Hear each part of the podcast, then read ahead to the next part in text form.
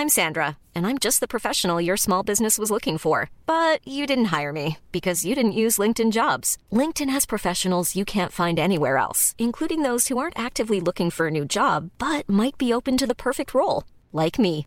In a given month, over 70% of LinkedIn users don't visit other leading job sites. So if you're not looking on LinkedIn, you'll miss out on great candidates like Sandra. Start hiring professionals like a professional. Post your free job on linkedin.com/people today. Welcome to Sports Mole's Premier League Preview Podcast. I'm Barney Corkle. I'm here with Pascal Lemaire to run through match day 8 and what a weekend of action it promises to be. New league leaders Manchester United are in action away to Arsenal on a Super Sunday that also sees Everton and Liverpool go head to head in the first Merseyside derby of the campaign. We start at Selhurst Park though, where Crystal Palace host West Brom in Saturday's early kick-off. Pascal, as Tony Pulis has returned to Selhurst Park, we'll start with the visitors. They go there off the back of a disappointing defeat to Everton last time out. Yeah, usually, I mean, in recent years, games between West Brom and Everton, they're usually quite low scoring. And this one, sort of the first 40 minutes or so, looked like it would be that way. Berahino then puts West Brom ahead just before the break, another goal for him.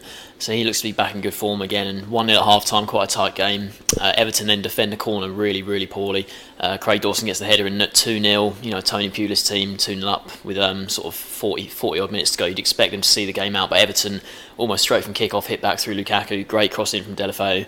And then at 2 1, Everton are back in the game. All West Brom needed to do there really was probably just you know keep it tight for about 5 10 minutes, just frustrate Everton, and then the game was probably over by then. But allowing Everton to get back in it like that uh, gave gave a spark to them, and then they came back. Uh, Kone getting the second, and then Lukaku um, scoring the third for a, a, pretty amazing comeback win. I think it's the first time since '94 that Everton have come back from two goals down in the Premier League, and uh, the first time Pulis has ever lost once being 2 0 up. So shows how sort of unprecedented that result was and really crushing for West Brom. You mentioned how strange it is for a Pulis side to squander such a lead there. They are usually just built on just rock solid de- defences, aren't they? But this season has been a bit different in a few matches. They went for a good spell. I think it was four clean sheets in a row, but last two games now they've conceded three goals in each of them, which is completely unpulis like, especially at home where they're usually they're usually so solid. They've been more solid away from home so far this season, and obviously that's to do with the way Pulis sets his team up probably first and foremost not to lose the match away from home, and that'll probably be the case again this uh, this weekend. But he's yet to concede a away goal in the Premier League this mm. season, which a record they'll be confident of keeping up this week, especially considering how well they've been playing away from home. They've edged a couple of games 1 0, drew 1 0 0. But against Palace, they're, they're looking for a third straight Premier League victory, which they've never done in the Premier League mm. before. Haven't done it in the top flight for a long, long time either. So they're, they're doing well away from home at the moment. They need to improve those um, home fo- performances though if they're gonna they need to stop shipping goals at home as well if they're gonna climb the table and challenge for a top half finish like I think they're capable of. Yeah, they probably are capable. of You look where they are now though, 15th, and I think with the fixtures they've got coming up, Palace here is a tough game, but Palace usually aren't as good at home as they are away from home. And then after this, well, after the international break, you've got Sunderland, Norwich, and Leicester in their next three games. They've got to be probably targeting, I'd say, two wins from those three and maybe get one here as well because then in November and December you got United, Arsenal, West Ham who are playing well, Spurs and Liverpool, really tough games. And if they say have a bit of a slump here against teams they might perhaps should be beating then they might be in for a really tough time. And you know they might be in and around the relegation battle come Christmas if they don't have a good run because these fixtures coming up do look quite favourable. Yeah, this isn't an easy one though. Palace they've, they've made a good start to the season, sitting in seventh in the table now, which is is pretty good from from Alan Pardew's point of view. Won again last time out. It wasn't it wasn't the greatest game against Watford, decided by that Yohan Cabaye penalty in the second half again, there was positives for Palace though. There's the likes of Bolasie, Sakho. We seem to mention them every week. Mm. They're dangermen. They played well, and then Zaha, who's dropped to the bench somewhat surprisingly, but he hasn't been really at his best so far this season. But he came off the bench, made a difference, won the penalty as well. Pardew would have been happy to see that.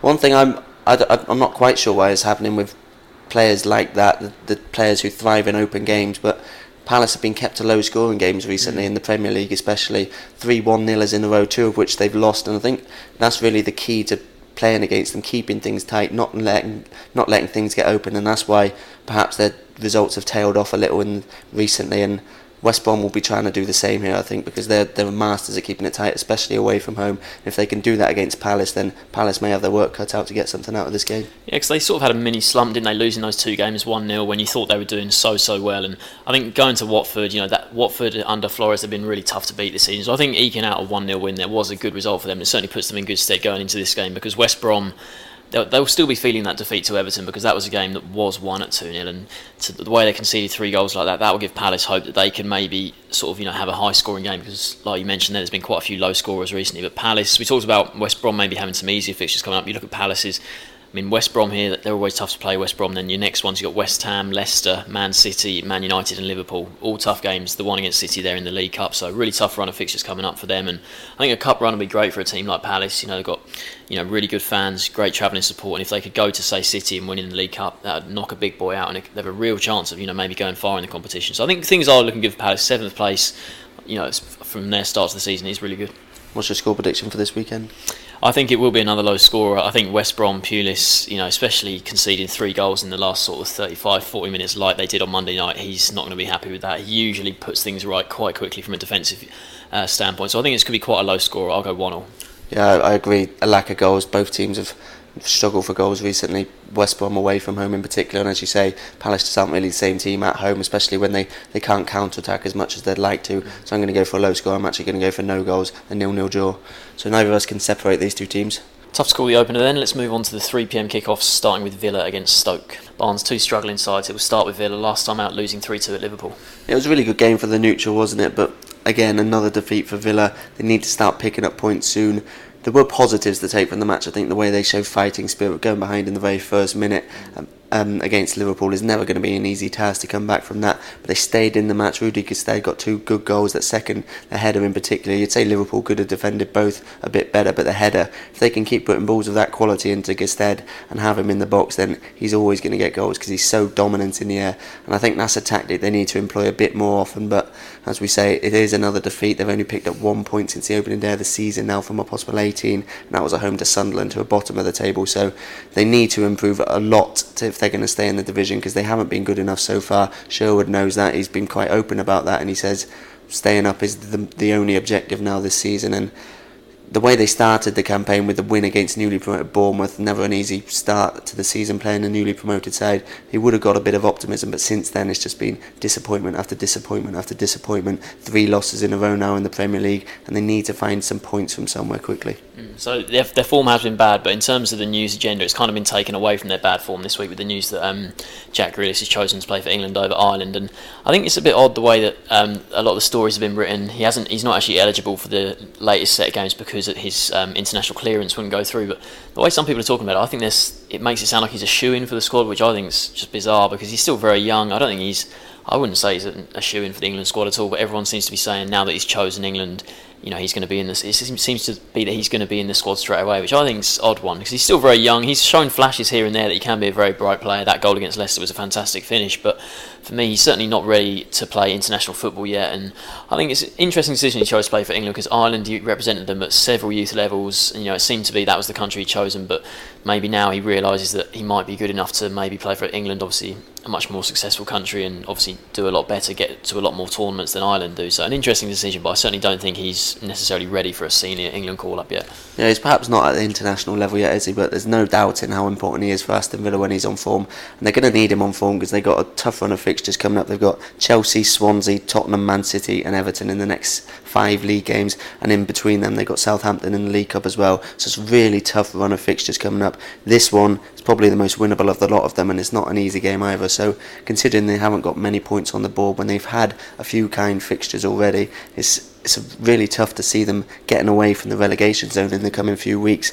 At home, in particular, they've been poor, one point from nine. You'd say the losses to Manchester United and West Brom, they were quite narrow losses, losing at home to West Brom 1 0. Obviously, Midlands rivals, that's a big that's a big disappointment. But Manchester United, again, they showed a bit of fight there. Due to all with Sunderland, again, showed a bit of fight got two goals and they've been struggling to score a bit, but to draw at home to Sunderland, who are bottom of the table, as we know, yet to win a game this season. Again, a disappointing result, so they need to improve in that respect. And the Swansea and Man City are their next two home league games after the international break, so that that's going to be very tough for them to get points out of them as well. Yeah, and I think the thing with the bottom half of the table this season, it seems to be just quite even. I think like there's a lot of teams from maybe sort of ninth down to twentieth that you think they could finish in any order with those positions. And I'd say, apart from maybe Sunderland so far and Newcastle, that everyone looks fairly even. And Stoke are one of those teams, and they actually got out of the bottom three last time out with that 2 1 win over Bournemouth. And it, it was, certainly wasn't the best display. You know, Bournemouth lost their star player Callum Wilson in the first half, which was obviously a big blow, and then Stoke had to wait until the 83rd minute, I think it was, for Juve's header. So it, it, a win's a win, and it's always good to do that. But I don't think it was the most convincing result. John Walt was on the score sheet again. He's been playing well recently, but you know, it, I think at this stage of the season, when you, when you had been struggling for wins, and a team like Stoke that were expected to be, you know, top half, you know, in the top half this season, for them to be in the bottom three after six games, it was disappointing. So just to get that first win off your back, I think that was the most important thing. Not necessarily the best performance, but they'll be wanting to kick on from that now. Yeah, they really needed a win, didn't they? Mark Hughes said after that, just to finally get that, as they can start kick on from. It was a disappointing start to the season. He admitted that it was obviously a disappointing start after they spent so much money in what was a really good transfer window, including the League Cup. Now they've got two wins on the bounce, so perhaps things are starting to move in the right direction. But I think they need to improve their away form because we mentioned Aston Villa's home form earlier, but Stoke haven't won an away game in the Premier League since February now, since their last trip to Villa Park actually, which is eight games, four points from those 24. If they are to fulfil their pre-season ambitions of pushing for the top half, perhaps even pushing for Europe, which after their transfer window and with the squad they've got at their disposal, you'd suggest they might be able to do. They need to improve that away form at Villa Park, as we know. I've already mentioned their home form that it's going to be a good place to try and get three points. And if they can, if they can win another game now, make it three in a row in all competitions, then perhaps they can start to get a bit of momentum. And their, their key players, the likes of Arnautovic, uh, Shaqiri, Diouf, get a bit more confidence, and they'll start moving up the table. I've got no doubt about that. But I think they they could really do with a win here today. Yeah, and this game, 18th against 17th, pretty tough game to call. What's your prediction? Well, I, th- I think I'm going to go for a Stoke win. I think that victory last time out was, was an important one to get that weight off their back. I think Villa just they they don't seem to be able to buy a win at the moment. They'll probably be fairly content with a draw here, the way things are going at the moment. Even though they'll obviously be going for the win, but I think I'm going to go for Stoke to edge this one two one. Two one. I'm actually going to go the other way. I think it's such a tough game to call, and I think Villa, you know, losing three two at Anfield is not the worst result. Those two goals for Gestede that'll give him confidence, and I think they might edge this one 0 So got one Stoke win and a Villa win. So we're split there. Moving on to a match between two newly promoted sides as Bournemouth host Watford Start with the home side, Pascal. Defeat to Stoke last time out, but it was overshadowed by another devastating injury to a key player. Yeah, Callum Wilson, their top scorer, he's out for a what, minimum of six months with the ACL, ruptured ACL, and I think I saw the average for players who do their ACLs, it's usually a bit longer than that, and that'll probably rule him out for the rest of the season, which is just such a crushing blow. You know, they spent uh, their two biggest money signings in the summer, Tyrone Mings, Max Gradel suffered similar injuries. Mings is out for about 12 months. Gradel has got a similar injury to Wilson, so he could be out for most of the season. So you know that's I think Mings was sort of bought more as a future investment, but and Wilson they was they would have been bought two of Bournemouth's key players, and they've lost them both now for almost all of the season probably. So it's just such a cruel blow because Wilson especially he'd been their star player. I think he was five goals in six games before the Stoke match, which was the joint top scorer with um, uh, Mahrez. So he, he'd been doing so so well, and some of his finishes, you know, the overhead kick, that the, the, one he, when he rolled the Sunderland defender and shot that in. Brilliant, brilliant goals he'd been scoring. So it's a massive, massive blow for them now. And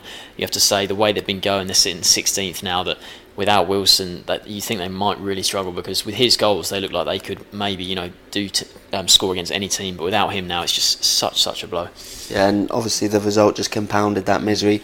2 1 defeat to Stoke. It's not the worst result they're going to have this season, probably. Again, they, they made a game of it and they, they look capable of mixing it with other teams. But as you say, without the goals of Wilson, it's hard to see them really getting any better than the 16th position they're in at the moment. They've had a pretty kind run of things in terms of fixtures at the moment, particularly at home. Villa and Leicester and Sunderland were their first three home fixtures, and obviously Leicester have done well so far this season. But the other two, you'd expect probably those were the two of the ones they would have seen before the game and thought before the season sorry and thought six maximum points from there but they've only got four points from possible nine in that time this one's another kind on this weekend against Watford. They'd perhaps be hoping expecting another three points here but they need to improve in those these games with the teams in and around them in the table because fixtures are going to get tougher from now on.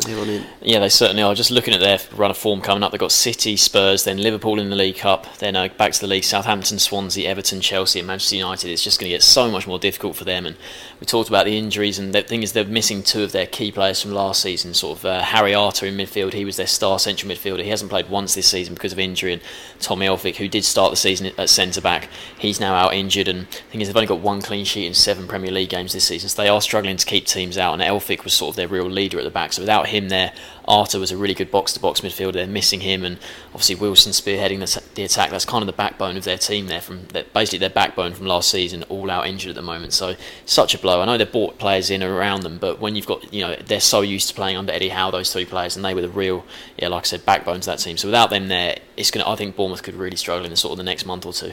It was obviously Bournemouth who led the way for most of the Championship season, won the title in the end. But Watford, and you'd have to say Norwich as well, they probably adapted to the Premier League a bit better than Bournemouth have. Past experience might help with that. I think mm. also the playing style of them helps with that. Bournemouth, obviously, an open team, they like to attack.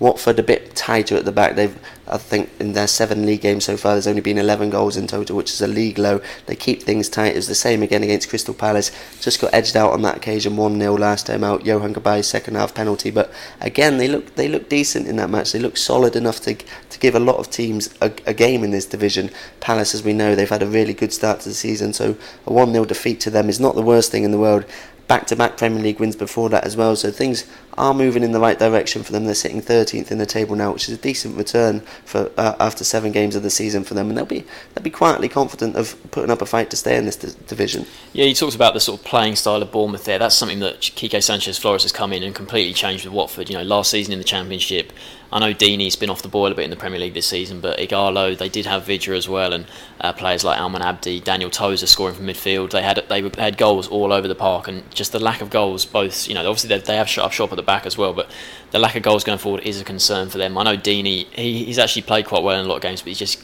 quite, not quite yet to get off the mark. And away from home, they've been you know okay in the league this season. They've won just four of their um, sorry one of their four away games. But if you look back to last season, they're playing in the league away from home. They've only actually lost one of their last twelve away from home. So they have been you know last season they were pretty good, especially at the end of the season. They finished the season so strong away from home. They haven't quite been able to carry that forward this season, but. We talked about Bournemouth struggles here, and I think this is a game Watford will definitely target as a winnable game. So two sides who came up. Do you see Watford winning it? Uh, I think I do actually. I think that that injury to Wilson could really, really hurt Bournemouth, like I've already said. And I think Watford, you know, you talked about they, they did pretty well against Palace. They're just losing out to that uh, penalty. So I think Watford here they'll probably frustrate Bournemouth. I think they might just nick it two one. It's a tough one to call, isn't it? But I, I think I'm going to go for honours even here. Obviously, as you say, the Wilson injury, huge blow for Bournemouth. But they signed Glenn Murray. He's got some experience in this division, he might be able to, to give them a few goals that they might be missing from that Wilson injury. Watford tight at the back, but if this game was being played last season, you're probably back at Bournemouth victory. So I don't see too much difference between the two teams this season, to be honest. So I think I'm going to go for a one-all draw. So we've got one draw and a Watford victory.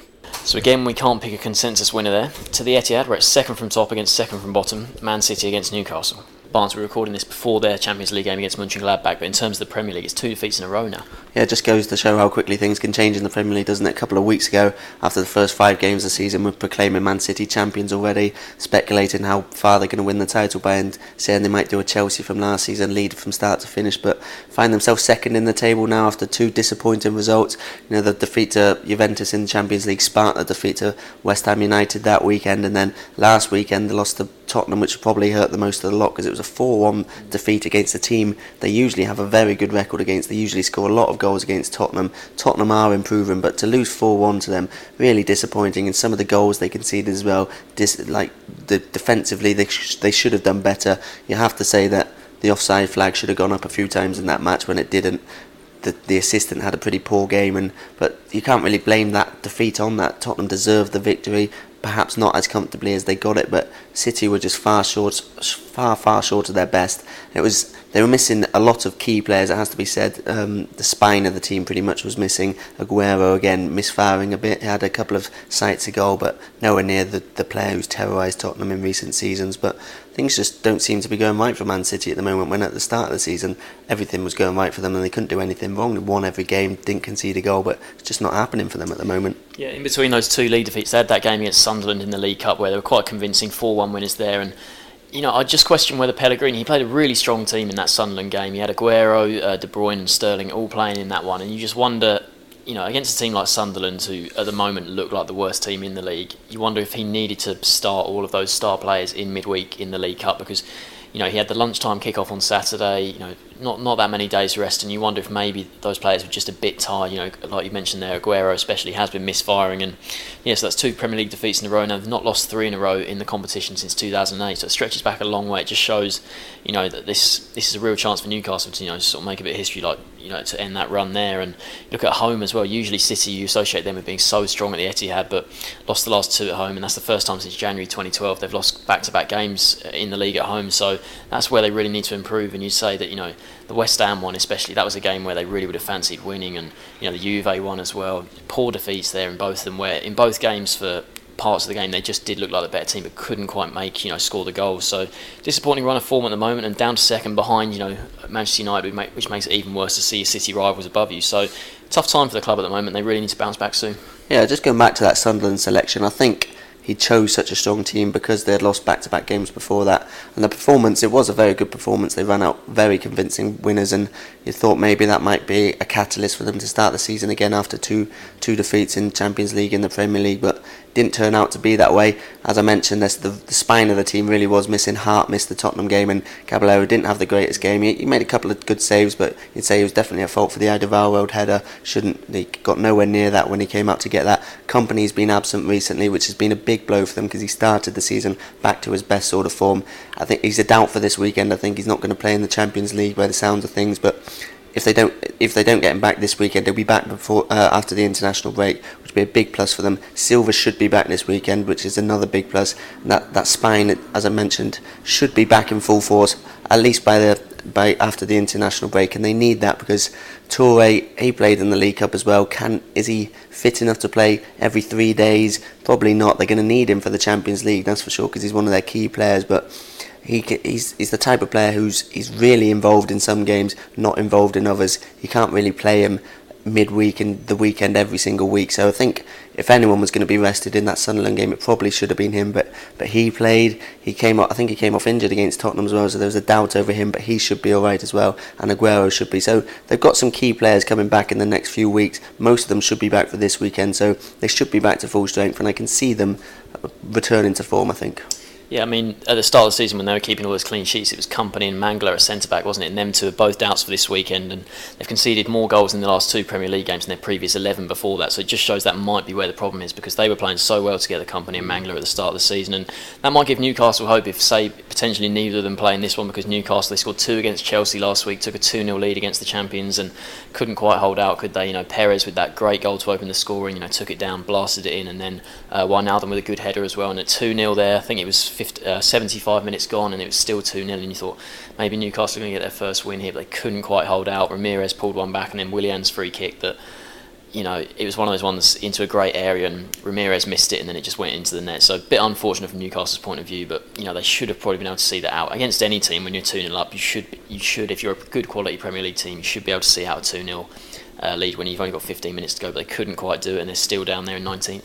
There were more positives from that was uh, that uh, performance. There wasn't that. Obviously, to blow the two goal lead is a big was a big disappointment. But to have taken a two goal lead in the first place against Chelsea, well, like Chelsea aren't doing too well at the moment themselves, but it was certainly probably the high point of Newcastle season so far because it has been a poor campaign so far. It's even stretching back to last season. It's been a really poor run of form for Newcastle. They've only won one of the last 18 Premier League games, which is a dreadful record. They've only won three of 26 in 2015. Think back to the John Carver reign at the end of last season. It's just a dreadful record, and then they're never going to get away from the relegation zone if they don't significantly improve that. The one thing I would say is in their benefit this this weekend in particular is they've generally risen, rose they, um, risen they risen up to the big task ahead of them with the big the big teams. They they've taken points off Manchester United and Chelsea already this season. Got draws against both of them. Gave Arsenal a good game, even though they were down to ten men for the vast majority of that match. Defensively, when they're under siege, they've got a they've got a good mentality about them. The likes of Coloccini, Tim Krul, they'll just defend that box and defend their goal for their lives. It's in other games where they struggle to pick up points, so that might give them a, a bit of hope going into this match. But it's still a tough tough task for them. Certainly is. They haven't actually beaten City in 17 Premier League games. So it's a really long run since they last tasted victory against them. What's your score prediction? Yeah, I can't see them getting a win this time out either. I think this is the perfect match. If City could have chosen a game to return to form in, I think this probably would have been it, either this one or Sunderland at home. Uh, the way those two North East teams are playing, I think you can go for a pretty comfortable 3 0 Man City win. Yeah, I see City winning as well. It's hard not to pick them, isn't it? I know they've lost two in a row in the league, but you, would expect them to be back to form soon. I'm going to go for a 2 0 home win, so both picking City to win this one fairly comfortably. Okay, moving on to Carrow Road, where Norwich City host Leicester City. Start of the visitors, Pascal, fell to their first defeat of the season last time out, but they went down fighting. Yeah, they did at home to Arsenal, and it was quite surprising to see Leicester as the only remaining unbeaten team going into that game. And Arsenal, the way they've been playing, a bit iffy here and there. I think a lot of people thought Leicester had a real chance in that game, and they took the lead through Jamie Vardy. Another fantastic finish from him. He's been in such good form, Vardy, hasn't he? And a 1 0 there, you thought maybe they could push on from that, but Walcott hit back almost straight away, and then from then Sanchez gets his hat trick because Sanchez he hadn't hadn't scored yet this season, but he'd been really threatening a goal in quite a few games, and finally seemed to click for him, and he got his three goals to put uh, Arsenal four one ahead. But you know, Leicester they didn't lay down. Then Vardy got another goal, four two, and but when Vardy scored, you think surely it's not going to be another Leicester comeback, but um, they couldn't do it, and you know then Giroud makes it five two, and it's quite a convincing scoreline in the end. But certainly Leicester, you know, parts of that game they certainly matched Arsenal, but they couldn't quite keep them out, and been a bit leaky in defence. But as for Vardy, you know, he's got four four goals in four games in a row. And that's the first time he's ever done that in his career. So he's in fantastic form because Mahrez has gone a little bit off the boil in the last two weeks. He was their star, you know, for the first few weeks of the season. But Vardy's kept going and he looks like a brilliant player at the moment. Those two finishes both really pinpoint into the far corner. So he's playing so so well at the moment. They certainly got goals in their team, haven't they? Leicester fans can't complain about a lack of action at the moment at the start of the season. Whether they'll be obviously they'll be happy with the start to the season, but whether they'll be a, a little bit concerned about the way things are going at the other end of the field, perhaps because you you see, look at Bournemouth at the moment. They're struggling out of the three most out of the three newly promoted sides because of their style of play, more open to stay in the division. Generally, for the smaller teams, you need to be a bit tighter at the back than Leicester have. But they've got the goals. They've, there's been 29 goals in their seven games so far this season. Absolute goal fest. No team scored more than them in the league, and only bottom of the table Sunderland have conceded more as well. Though, so at one end of the field, they're pretty much unstoppable at the moment. They're scoring in every game. They're scoring quite a few goals in most games, even against the big boys. But at the other end of the field, they need to tighten up a bit. Ranieri, he's, he's got a very entertaining side on his hands, but I think at times this season they're going to need to be a little bit more savvy. Obviously, it's, it's hard when the fans are shouting. They're such a momentum-based team, and when they get going like that, it's very hard to stop them. With the likes of Mahrez, the likes of Albrighton, with the likes of Vardy, they're very energetic players. They get at the opposition, and that's when they're at their best. But there probably will be times when they're going to need to shut up shop. They could have probably limited Arsenal to less than five goals in the end last last time out if they had just been damage limitation a bit mode. Fans don't want to see that, but it's probably a bit going to be wise a few times in the season, I think. Yeah, well, they haven't actually kept a clean sheet this season, Leicester. Mm. Neither of Norwich, who they play here, so just two leaky defences. I think with Leicester, you know, even though they're not keeping clean sheets, they have been pretty good on the road. They're unbeaten in the last seven Premier League away games, so that shows good form. But think the thing for Leicester, you know, we've noticed in the last couple of weeks maybe Mahrez just gone a little bit off the boil, whereas sort of Vardy's taken up that slack and he's been the star. I mean, if he then goes a bit cold in the next couple of weeks, will they sort of will those goals dry up? And that's when they need, you know, their defence to start keeping clean sheets because, say, if they're two star players going forward, you know, they go through a bit of a drought, then that's when you're going to need to, you know, maybe draw the odd game nil nil and nick a game one 0 That's just something they don't really look like doing at the moment. So that's where they've got to improve. And but you know, that like you said, they have been scoring loads of goals recently, and like I said, Norwich with that clean sheet is another chance to get a win here. Yeah, but Norwich they'll be coming into the match in pretty confident mood as well. They're the highest placed of the newly promoted side so far. Made a good start to life back in the Premier League. Drew with West Ham two all last time out and were very close to getting a victory there, only denied by 93rd minute equaliser, and that came from a Ruddy mistake. You'd probably say he should have done better with his punch out. A little bit unfortunate that fell straight to the West Ham player to tuck away. Kouyaté tucked it away in the end to get a point for West Ham, but all in all, it's been a good start to the season for, for Norwich. I think the only two defeats they've had this season, they've been a little unlucky in both of them. The Palace game could have gone different on the opening day of the season, and the loss to Southampton, so came about largely due to a red card. They were probably Southampton were probably on top before the red card, but they wouldn't have run out as comfortable 3 0 winners as they did had Norwich not had a man sent off. So they've only lost once since the opening day things are looking positive for them right now. And after this start to the season, they'll be pretty confident of putting up a good fight to stay in the division. It certainly will be. And I think with that West Ham game, you know, West Ham came into that match having beaten City at the Etihad, mm. and everyone was talking about how dangerous West Ham were. I know their results haven't been quite as good at home. You know, their away wins, Liverpool, Arsenal, Man City, incredible. But I think most people there thought. West Ham, you know, starting to maybe turn a corner and would be able to, you know, put in a really impressive performance at home. But Norwich, like you say, almost got the three points until the 93rd minute, and you know, Nathan Redmond didn't start that game, but he's been one of their best players early on this season. He came on and really, really good finish from him, cutting in like he like he likes to do onto his right foot, picked out the far corner, and he's played well. And Hoolahan's been a really impressive player. I talked last week about how I sort of liken him a bit to Juan Mata, how in some games it really suits him, and some games it doesn't. But he's got five assists this season. That's more than anyone else. So he's been a really key player for them. Cameron Jerome's not scoring many goals up front, but he's, he's, just a presence up there, isn't he? And with his, you know, he'll, he'll, attract defenders, and that allows the likes of Hoolahan, Redmond, you know, creative players like that. Brady's another one as well who's been playing well, and he scored uh, against West Ham. So I think they've got makings of a really good side there, and you have to say what Alex Neil's doing with a, a side that you know, were sort of 12th in the championship in sort of January when he came in and he took them into the playoffs, won the playoffs. You know, he has done a fantastic job there, and like you say, the highest placed of all the three promoted teams, so they're, they're doing really well. So two teams will be pretty pleased with the start of the season. Which way do you see this one going? Uh, I think it could be goals again. You know, we've said that neither of these sides has kept a clean sheet yet, so I think you've got to pick goals here, and I'm going to go for a 2-2 draw. Yeah, I agree. There'll be goals, two or draw. I was thinking of going for that, but I can just see Leicester nicking it again. I can see them, the, the likes of Mahrez and Vardy, hurting this Norwich defence. I think I'm going to go for a 3-2 Leicester victory. So going for a narrow Leicester victory and a draw. Ryan Reynolds here from Mint Mobile. With the price of just about everything going up during inflation, we thought we'd bring our prices down. So to help us, we brought in a reverse auctioneer, which is apparently a thing. Mint Mobile unlimited premium wireless. Ready to get 30, 30, bit to get 30, bit to get 20, 20, 20, bit to get 20, 20, bit to get 15, 15, 15, 15 just 15 bucks a month. So, Give it a try at mintmobile.com/switch. slash $45 up front for 3 months plus taxes and fees. Promo for new customers for limited time. Unlimited more than 40 gigabytes per month slows. Full terms at mintmobile.com. So it could be a feast of attacking football at Carrow Road. Will it be the same at the Stadium of Light where Sunderland are up against West Ham? Once we'll start with the home side, still bottom of the table and still without a win. Yeah, it's been a terrible start to the season for them, hasn't it? 3 0 losers at Manchester United last time out. To be fair, in the first half, they matched United for long spells. United were a bit lacklustre.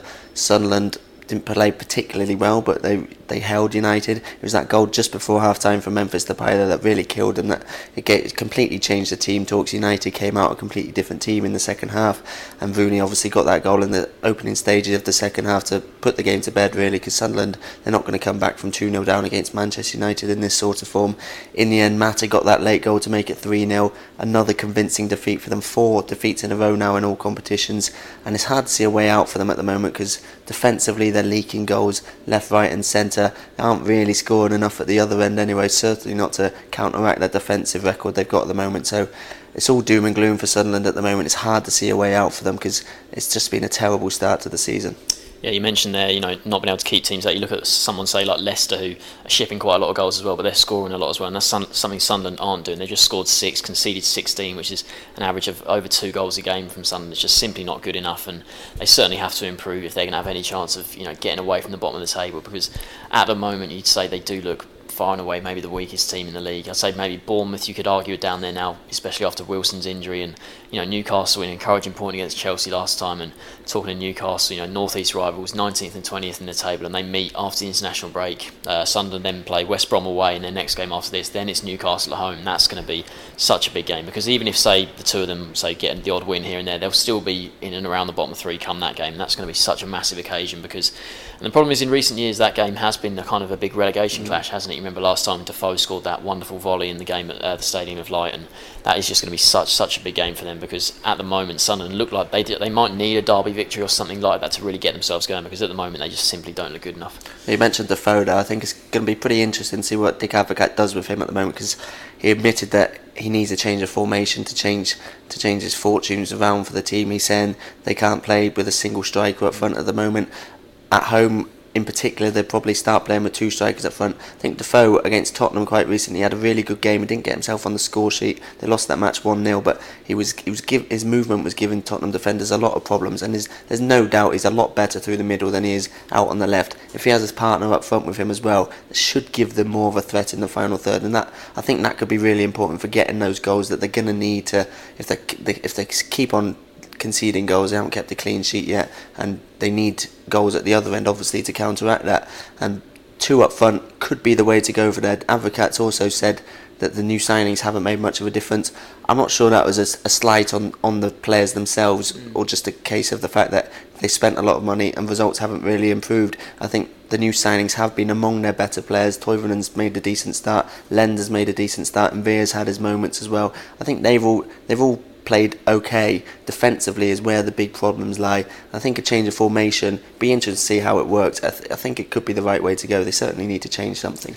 They do, and West Ham at home here is probably one of the hardest games you could have at the moment. West Ham, you know, they've been doing so well away from home, and but last time out they played Norwich, they were on a three-game winning streak in the Premier League, and they, you know, two-two draw at home to Norwich is a disappointing result for them. They would have gone into that game thinking, you know, we ha- our home results haven't been as good this season, but Norwich at home it's a very winnable game. They couldn't do that two-all draw, and you know they had to rely on a really late goal from Kouyaté, and it was a really scrappy goal. It could have Norwich could have done a lot more to save that goal, and West Ham, to be honest, they could have easily lost that game. So it was disappointing for them, and maybe perhaps they were a bit tired. They played Leicester in the Capital One Cup in midweek and got taken to extra time, so perhaps they were a bit tired there. But yeah, a disappointing result, but they are still sitting third, West Ham, and overall, considering the fixtures they've had, it's been a fantastic start. Has been a brilliant start, and particularly away from home. I'm actually very interested to see how they do against a team they're expected to beat away from home because so far nine points from a possible nine against Arsenal, Liverpool, Manchester City.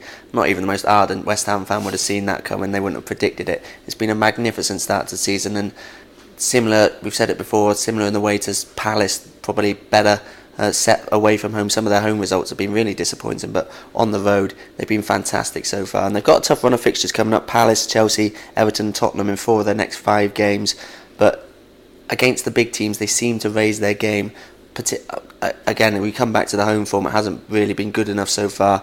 Away form, they're not probably going to be able to get as many chances to counter attack, get in the holes with Payet, who fancy his chances, Payet in particular, because he's had a fantastic start to the season, fantastic start to his West Ham career. He'll fancy his chances against this leaky Sunderland defence, but it'll be interesting to see if they play any different to how they have against the big teams, because they've had so much success in those games so far. They have done, yeah. If you look at the attacking stats, they've got 15 goals in seven games. West Ham only Leicester can match that, and Sunderland, like we've said, they've conceded more than anyone else with 16. So you've got the best attack against the worst defence. Do you see it just being a West Ham win?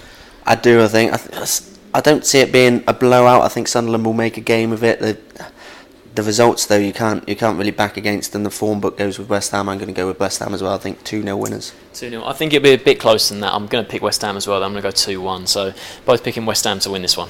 Moving on to Saturday's evening kick-off when out of form Chelsea take on Southampton Start Chelsea's most recent league game, Pascal. Two more drop points against Newcastle. Yeah, really disappointing against Newcastle in the bottom three. No win all season. They couldn't go couldn't go and win at St James's Park. Jose Mourinho still never won at St James's Park actually, and you know, it's the manner of the game, wasn't it? Falling two 0 behind. I know it's probably a good thing to come back and get a two 0 draw once you've fallen two 0 behind, but you shouldn't be falling two 0 two 0 behind against a team like Newcastle who have been struggling and really poor all season. You know, especially at home. You know, they lost to Watford recently at home, so it's a game that Chelsea really should have won, and they needed late goals from uh, Ramires and Willian. You know, two players players who aren't even usually on the score sheet that often. So, yeah, really, really disappointing result there. You know, a, it was a missed chance as well to um, close the gap on Man City. I know City aren't top anymore. It's now United, who they're eight points behind, so they're seven behind City. But you know, if, if they close the gap to five to City, who are you know, I know United is top at the moment, but many people still consider it's probably going to be Chelsea or City. You know, come the end of the season, it was a missed chance there to close the gap, and yeah, you know, more goals conceded as well. It's just really, really poor in the league, and it didn't improve in midweek either. No, it didn't. Two two on losers against Porto. I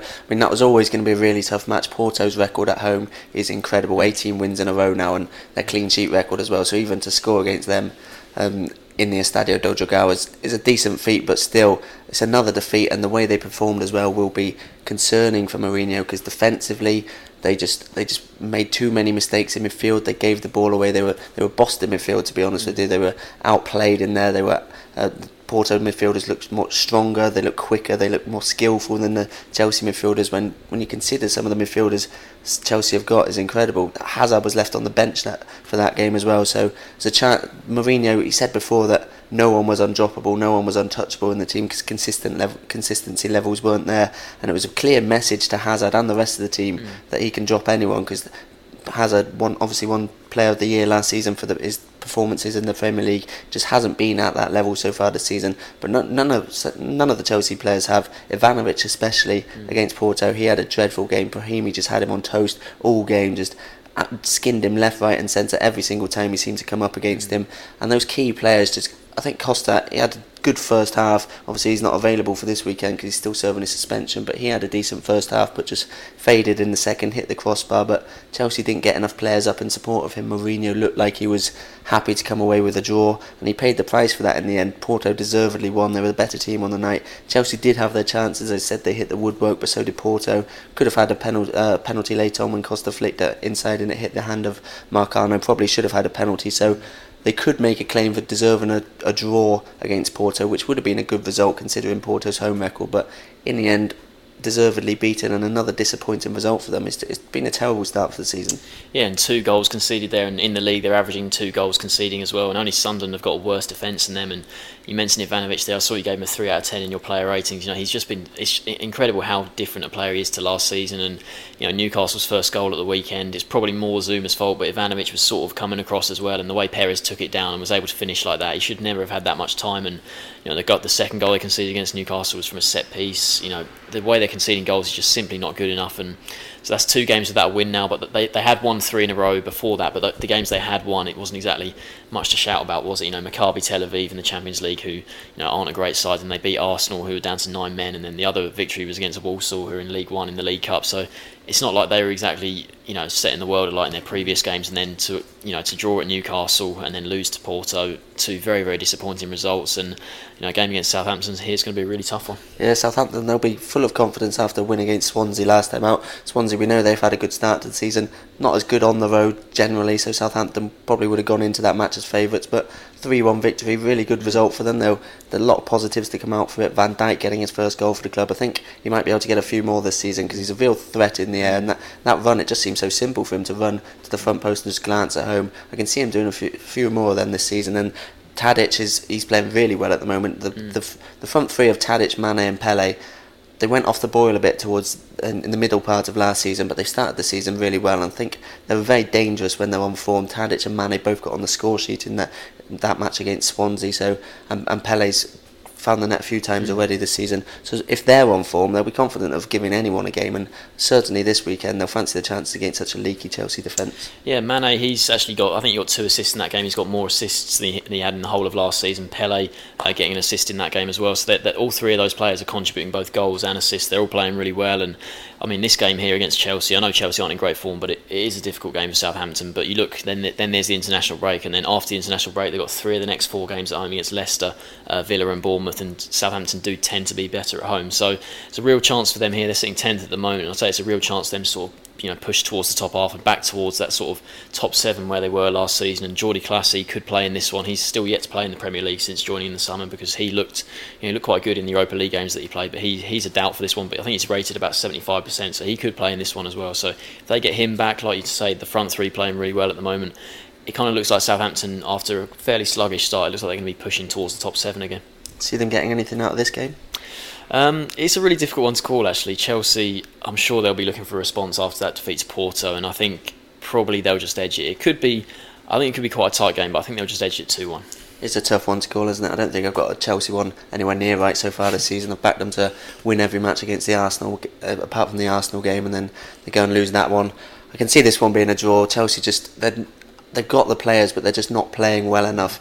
Hazard, didn't really have the response required when he came on as a sub against Porto. I'd expect him to start. I'd probably expect John Terry to come back into the mm. team because Zouma, as you say, was at fault against Newcastle for one of the goals. Didn't have the best game against Porto either, so I'd expect Terry to come in. That might shore them up defensively, but I can see Southampton getting something out of this game. I think I'm going to go for a one or draw. So going for a narrow Chelsea victory and a draw. Right, on to Sunday's tasty trio of games, starting with the Merseyside derby, Everton against Liverpool. Barnes will start with the visitors. They ended their four-match wait for a league win with victory over Aston Villa. Yeah, good to get back to winning ways for them. It was four league games without a victory. I think it was before then. Some disappointing results in that period. You'd say three-two at home to a team like Aston Villa, who struggled so much at the start of this season.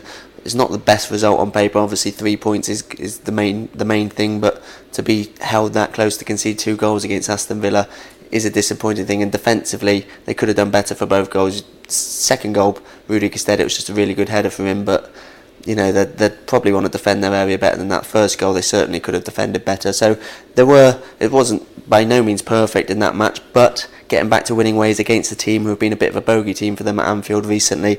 It's a good result for them, and obviously the big positive getting Sturridge back back to scoring form. His first goal was spectacular. Could have had a hat trick in the end, but for a really good save from Brad Guzan as well. So getting him back was a, is a really big positive. Getting the three points is another positive, and hopefully this is a building block for that they can start to kickstart their season from because it's been disappointing run of results up until that point. It's a really good finish from Milner as well for the first mm. one. That's his first league goal for the club as well. So good for him. And you know, you look at the table now; they're back into the top half. Liverpool and only five points off the top when you look at the table. So st- things are still very close up there. I know United have gone clear now, but with City losing their last two. You know, the, the league tables are much more bunched up in that top half now, and certainly they, I think they really really need a good run of form Liverpool. But the fixtures they don't get much easier than uh, the, the, run coming up. Everton away here. Everton have looked pretty good recently. Then you've got Spurs, Southampton, Chelsea, Palace, and Man City in the next five after the international break. So things do get really tough for them, and they'll hope that potentially after the international break that Benteke might be back, and then he'll have the option of Benteke and Sturridge and maybe Firmino. I'm not sure how much longer he's out for, but you know, there's there certainly seems to they're going to have more options going forward. And if people like Milner can chip in with goals, because you know Henderson's going to be out for another couple of months or so, so they need goals from midfield as well because unless Sturridge can really sort of discover his best form from about you know two seasons ago, they, they might be struggling for goals a little bit. Yeah, it's a key couple of weeks for Brendan Rodgers, I think, in charge of Liverpool. It's a key weekend. This if a bad defeat here really crank up the pressure on him because despite that Aston Villa victory, as I say, it wasn't the most convincing, clear win against a team down there towards the bottom of the table. Before that, they needed penalties to overcome Carlisle in the League Cup as well, and before that, you got the the poor league form. So he does need a good win. This could this one of these matches can go either way for a manager if they are well beaten by Everton. If, if you're talking a 3 0 Everton win, then the pressure's really going to be on Brendan Rodgers. But if they can get a good victory, and they'll be pretty optimistic of doing that with Sturridge, he likes playing against Everton, scored a few goals against them um, over the past couple of seasons. If they can get a good win, then that would lift a lot of the pressure on, and that will give them so much confidence. And you feel they need a, a good result here going into that tough run of fixtures you expect. If they can get one, then they'll go for, into that full of confidence. They can start climbing the table again. Yeah, he talked about Gestede. You know, he had quite a lot of joy against that Liverpool defence, and another striker who might be licking his lips facing Liverpool is Romelu Lukaku, who on Monday night in Everton's pretty amazing come from behind victory, got two goals and an assist in that game, one of his best games of the season. You know, played really well there, and Everton, you know, fell two 0 behind at West Brom and you know, when West Brom are there at home, 2 0 up, you're thinking it's game over. But Everton hit back almost instantly. I think it was 27 sec- seconds after West Brom's second that uh, Lukaku got the goal. So they hit back, and then, you know, to come come back the way they did, uh, Deulofeu was really impressive down the right. It was his cross. Well, he set up both of Lukaku's goals actually with two really good crosses. And to come back like that and win 3 2 on the road. And it's just one defeat all season for Everton now. And they played pretty well in that one against City as well. So things are looking good for them. Everton fifth in the table. And the way the fixtures they've had, it's a really impressive start. Yeah, and they won that West Brom game with a pretty makeshift defence. Obviously, they conceded two goals, so it wasn't the perfect defensive performance. But once they get Coleman back, Stones back, should both be back for this weekend because they were close to playing on Monday by all accounts. Stones, in particular, has been, he's had such a good start to the season. We get a good test against Sturridge, but he's overcome every test so far um, this season. Stones, even when there's that whole transfer saga going on with Chelsea, so they'll be glad to have him back, and they need them back. Need a good defence because they've got a tough run of fixtures coming up with Liverpool, Manchester United after after this at home, and then Arsenal away after that one as well. So three games against some big teams coming up. But they've performed quite well against the big teams so far. You mentioned the Man City one, two 0 They lost two 0 in that one, but they played fairly well. It's City probably deserved the win, but Everton they certainly didn't disgrace themselves in that match. And then, of course, they beat Chelsea three one in a, really good performance. Naismith coming off the bench to get that perfect hat trick. So they'll be pretty confident coming up against the big boys because they've made a confident start to the season. Yeah, and they'll be desperate for a win, you know, against Liverpool. They've not won in nine games against their rivals, although five of the last six have been draws. They've been pretty tight in recent times. What's your score prediction? Yeah, I don't think I can back against Liverpool. Um, I'd love to predict a win, but I, I think it's going to be a tie really could go either way. I think it depends which Liverpool turns up. If if Sturridge is uh, fit and firing fully, then he could fire them to victory. But I think I'm going to go for a two-all draw. Two-all draw. I actually I'm going to pick Everton. I think.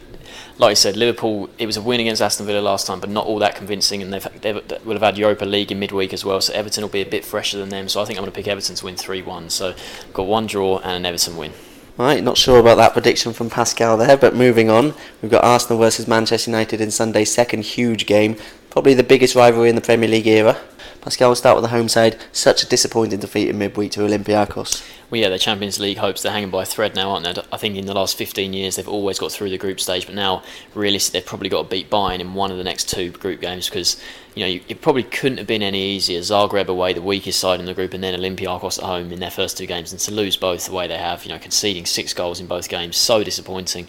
Uh, last night against Olympiacos, yeah, it's just a game that usually it, just should just be a banker home win really, but it wasn't. And the way the game went, they fell behind, and then you know Walcott hits back with a good finish and then you know another goal conceded 2-1 then Sanchez gets back and you think once the Sanchez goal went for 2-2 in the second half you really thought game on here we go you know they're going to push forward and maybe probably win this 4-2 but then Olympiacos go almost straight down the other end for 3-2 and then after that Arsenal didn't really do much to be honest and I have to say one player that really sort of stood out as a really poor performer was Mesut Ozil. I was so disappointed with him. I was sort of looking back at the stats and he's actually created more chances than anyone else in the league this season. So he is doing stuff in the league but last night for someone who's supposed to be such an intelligent player he was you know, when people were making a pass out to the wings, they were hitting it, you know, clearly hard, you know, so hard that it was supposed to go past us. It was the player out on the wing, but he kept intercepting passes and, you know, breaking up the play. And it's almost as if he was trying to do it all himself. But he was really, really disappointing and just one of a number of players, you know, to let the side down. You know, defensively conceding three goals at home to a side like Olympiacos. You know,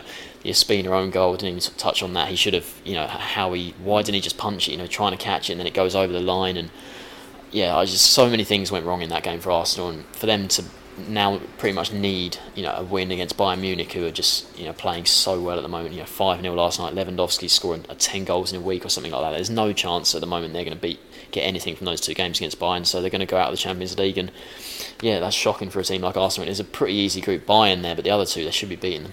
And it'd be extra disappointing considering what happened at the weekend as well become the first team this season to beat Leicester, and it was a it was a decent performance. They felt they fell behind obviously to Jamie Vardy's really good finish, but then they came storming back in that game against a, a Leicester side who was so good when they got their tails up. Obviously, Walcott quickly got the reply, and then Sanchez to get him off the mark in the Premier League would have been a, a big plus for Arsenal because he hasn't he hasn't been at his best so far this season. But his hat trick was fantastic. You mentioned Ozil in the Champions League, but his his cross to Sanchez for that header was a really good piece of play from Ozil. You have to say that. Champions League, he, he wasn't he wasn't very good, but he has been good in the league so far this season. And know, scoring five goals against the Leicester side, obviously Leicester they've been leaking quite a few goals. Their defensive record isn't great, but scoring five goals in any Premier League game it is a good result for them. And they would be they would have been so happy going into that midweek game at the way they've s- turned their season around almost after the West Ham defeat. Obviously, they had that anomaly of result against Chelsea when they went down to nine men as well, so they could they could point to the sendings off in that one, but to fall into that defeat and the Dynamo Zagreb defeat, just it does, it's not happening for them in Europe at the moment. They need a response here. They need to bounce back. It's not the easiest game to do it, of course, but it could at the same time be the perfect game to do it because such a big rivalry between these two teams. It might be what they need to spark a fire underneath them. Yeah, maybe, and I think it's going to be really interesting to see who Wenger picks up front because Giroud he was suspended for that game against Olympiacos in midweek after the red card against Zagreb, so he hasn't played in midweek. He's much fresher than Walcott, but Walcott's in you know pretty decent form. Scored against Leicester, scored against Olympiacos. I think it's 12 goals in 13 league starts he's got in the Premier League. So he's really impressing at the moment. But you just think maybe against a United defence that isn't conceding many goals, whether you know sort of Giroud more of a sort of you know battering ram can hold the ball up a bit better, whether he'll play. I think it could be a really interesting call because Walcott's you know in decent form. But Giroud didn't play midweek and he's obviously a lot fresher, so it's going to be a really big call for Wenger to make. And personally, I'd probably go Walcott just because he seems in good scoring form at the moment, and I think maybe his pace against you know potentially some of the United defenders could be the biggest threat they could maybe have. But it's going to be a really big call, and I've got a feeling that Wenger might go with just because he's fresher. But I'd probably go Walcott it's probably not a good time for them to play Manchester United either, is it? They've moved top of the table with win over Sunderland, first time they've been top since Ferguson left the club. So it's a long time for them to be where they, they would feel they belong. They've been the dominant force, obviously, in the Premier League over the years, but finally getting back to sort of the way they sort of should be playing under Van Gaal. It's been a work in progress for a long time. I'd still say they're a bit short of being a genuine title challengers. I don't think they're a million miles away, but I'd be surprised if they're still pretty close by the end of the season certainly be very surprised if they go on to win win it. But they're showing good signs. They're scoring goals at one end now. They're still they're staying tight at the back. The three goals against Sunderland, again, you'd have to say in the first half it was a lacklustre performance. Think back to the recent game against Liverpool where they're pretty poor as well, but then turned it on in the second half. I think the Memphis debacle just just before half time against Sunderland really changed the course of the game. It just it got United tails up, and from there it never really looked like they were going to lose it, especially as Rooney scored straight after the um, the restart as well. So a 3 0 win, comfortable in the end. You'd always expect them to beat Sunderland pretty comfortably. Sunderland in terrible form themselves. So, all good signs for Manchester United at the moment, and they'll certainly be starting to build a lot of confidence. And victory over a team like Arsenal, who themselves might be shot of it after that uh, midweek performance, should give them a, a, lot of momentum going forward. Yeah, and it was another clean sheet, wasn't it? They've got the joint best defence in the league now with five goals conceded in seven games. Spurs there as well, and I think you mentioned there the goals being scored as well. That's now three Premier League wins in a row, and they've got scored nine goals in those games as well because they only managed uh, three in their first four league games. So they're just starting to click going forward. And I think for players like you know Memphis, he'd had a couple of really good goals in Europe. That was his first league goal, and then Rooney getting I think it was a thousand minutes, maybe exactly that he'd gone in the league without scoring, and very fortunate the way when he was sort of lying on the ground, it hit his head and then you know cannon into the net. So it might just be what you need to maybe set those players alight because you know, Memphis's was a tap in, Rooney's just hit him. So it's the sort of goals that maybe just might spark something. And the fact that it took them top of the table as well, you know, things are looking really good. And you have to say it's a big, big run of fixtures coming up if they're really, really going to, you know, signal their intentions to go for the league. Arsenal away here is difficult, and then there's the international break, and then after that it's Everton, Man City, and Crystal Palace in the next three league games. So you know, a tough run of fixtures here, but if they really are title contenders, they'll probably want to say maybe get two wins, a draw, and maybe one defeat in those games because that's what they need. What's your score prediction for this one? Yeah, uh, it really could go either way. It's such a tough game to call. Arsenal will be desperate to get back to winning ways after that performance in midweek, but United on form at the moment, so I'm going to have to go with a draw 2 2. I think I agree with the draw there. I don't see that many goals personally, but I can't really pick a winner because, as you mentioned, Arsenal they they're going to be desperate to bounce back from that. I think Walcott might be able to give them a few problems if he starts. Giroud perhaps if he starts as well because I don't think they'll get too many chances in the United box. And Giroud's one of the best one-touch finishers in the box mm. around. So if they go with him, I think that might be a good tactic to get goals. But I can't see too many to be honest in this match. I think I'm going to go for one or draw. So both going for draws in that match. Right, on to the final game of the weekend then, which sees Swansea take on Tottenham in another 4pm kick-off on Sunday. Barnes Spurs are up to sixth now after that really impressive win over Man City. Fantastic result, wasn't it? 4 1 against Manchester City, were league leaders going into that match. I don't think anyone really saw it coming. You know, Tottenham really struggled against the big teams in recent seasons. Even at White Hart Lane, they've been on the end of 4 5 0 scoreline. So to put Man City on the end of that scoreline, fantastic result for the team. Probably the best of Pochettino's reign there so far just so many positives to take out from it as well. It was pretty much all positive after falling behind. The way they responded to that, scored four unanswered goals, kept Aguero, Aguero, Aguero who's been so good against Tottenham in recent seasons, limited his chances really well. And then obviously Kane getting his first goal was probably the biggest positive to take aside from the three because he's, he's there's been so much made of the drought he's been on to finally get that first goal. Really good for him. Big weight off his shoulders. Hopefully he'll be able to kick on now for club and country. Um, Lamela had a really good game for Tottenham, probably his best game in a white shirt so far. So just all, all good signs for Tottenham. Three wins in a row now. Things are starting to look good. It was a bit of a slow start to the season for them, but they they got the wheels in motion now and they're moving in the right direction. Yeah, they are. They started the season with that 1 0 defeat at Manchester United, but since then they are unbeaten in six and, like you say, three wins in a row, and they're looking really good and probably the biggest reason behind that, obviously, last time out against City, they scored four goals. That was the best thing about that game, and you know, Kane getting his goal, Lamela, like you said as well. But it's been the defence which has been the main reason, you know, behind their recent form. The two wins before that City game were two one-nil wins, and then obviously only conceding that De Bruyne goal, which was offside. I know probably two of Spurs' goals were offside as well, but you know the one they conceded was offside. So really positive signs. They've got the joint best defence in the league with United. Only conceded five goals in seven games. So you know that's you have to say that's been the biggest positive for them probably so far this season has been you know the, defence and how well they've been doing at the back, and obviously the goals then coming against City is the biggest positive there. So, yeah, like you say, things looking up and up to sixth in the table. Yeah, defensively, Vertonghen and Alderweireld, they seem like a very solid partnership, don't they? Obviously, play together at international level, used to play together at club level before they came to Tottenham as well. So that's impressive. I've been impressed really with the spine of the team. Dele Alli, the last few games, he's been asked to play in a deeper role in midfield, and he's taken to that really well after impressing further forward as well. He's he's adapted to the Premier League really quickly, and it's very good to see from him Dier this season's been playing in a defensive midfield role when last season he was playing in defence. He looks like a natural. He looks like the first choice there when Bentaleb and Mason are both back fully fit. I'd be surprised if Dier loses his place because obviously he scored against Man City as well, but he does such a good job in the middle of the park there. He's a physical presence. He can win aerial battles there.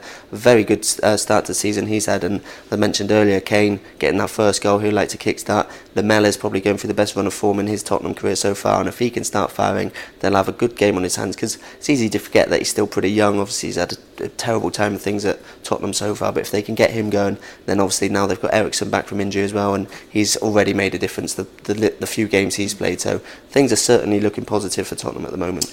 Yeah, and they come up against a Swansea side here who are really out of form. They've impressed everyone that first month of the season in August, but you know September's been a really bad month for them. It's three defeats in four in all competitions. The only point they have got was the nil-nil draw against Everton, and last time out go to Southampton, you know, who who'd lost the previous week against Manchester United and going down 3 1 there, disappointing result for them. And they're now into the bottom half after what had been a really impressive start in August. But, you know, the only goal they scored in that game against Southampton was the Sigurdsson penalty. I think it was the 83rd minute when they were already 3 0 down. The game was already up then, so really didn't offer much in that game. And, yeah, it's just been, it's weird how much it's changed since how strong they looked in August, you know winning player, uh, Ayew winning player of the month in August? And since then, it's just gone really cold. So really surprising.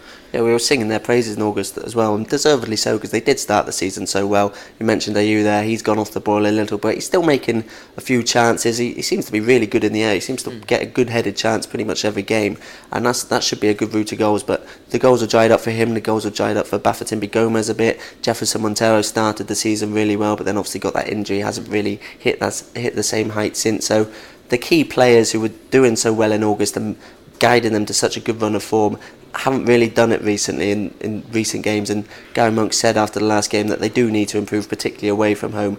And he's right because they, they set the standards with the August performances, I think, and those are the standards they're going to need to meet if they're going to push for a top eight finish, maybe even European football, which the way they started the season, you'd say they're capable of, but they, they certainly need to improve their recent performances. Yes, yeah, so Swansea have got players going out of form. Spurs have got players coming into form. And if you look in the recent meetings between these two, Spurs have won the last seven Premier League matches between the two. Gary Monk has never won as a player or a manager against Spurs. Everything points to a Spurs win. Do you agree with that? I think I do. Yeah, as you say, Tottenham they've got a really good record against Swansea, and that win over Man City should give them so much confidence. Swansea, if this game was played in August, I'd be back in a home win all day, every single day of the week. But I think the way things are going at the moment, I'm going to back a Tottenham 2-1 victory. I just think p- perhaps maybe Spurs playing him. They've got the Europa League game in midweek, so I think maybe that might just have a little bit of effect. And I think Swansea might get a point here. I'm going to go for one or draw. So got one Spurs win and a draw. Okie doke, that's all 10 games covered. Make sure you head to sportsmole.co.uk throughout the weekend for live commentaries of every game, match reports, analysis, player ratings, and more. We'll be back in two weeks after the international break. We'll see you then. Thanks for listening. Mom deserves the best, and there's no better place to shop for Mother's Day than Whole Foods Market. They're your destination for unbeatable savings, from premium gifts to show-stopping flowers and irresistible desserts. Start by saving 33% with Prime on all body care and candles. Then get a 15-stem bunch of tulips for just $9.99 each with Prime. Round out Mom's menu with festive rosé, irresistible berry chantilly cake, and more special treats. Come celebrate Mother's Day at Whole Foods Market.